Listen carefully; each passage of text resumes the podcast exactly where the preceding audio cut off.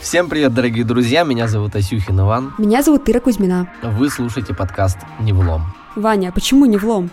Ну как говорю, не влом это значит годный и качественный продукт, который нам не влом создавать, вам не влом слушать. И в новом сезоне мы покажем промышленность с новой стороны. Современная компания, она же совсем как человек. Ей интересны и онлайн шопинг и экология, и соцсети, и обо всем этом мы непременно поговорим. Слушайте нас на всех площадках, ставьте оценки, рекомендуйте друзьям. Так мы сможем стать ближе большему количеству слушателей. Предлагайте свои темы, пишите в комментариях.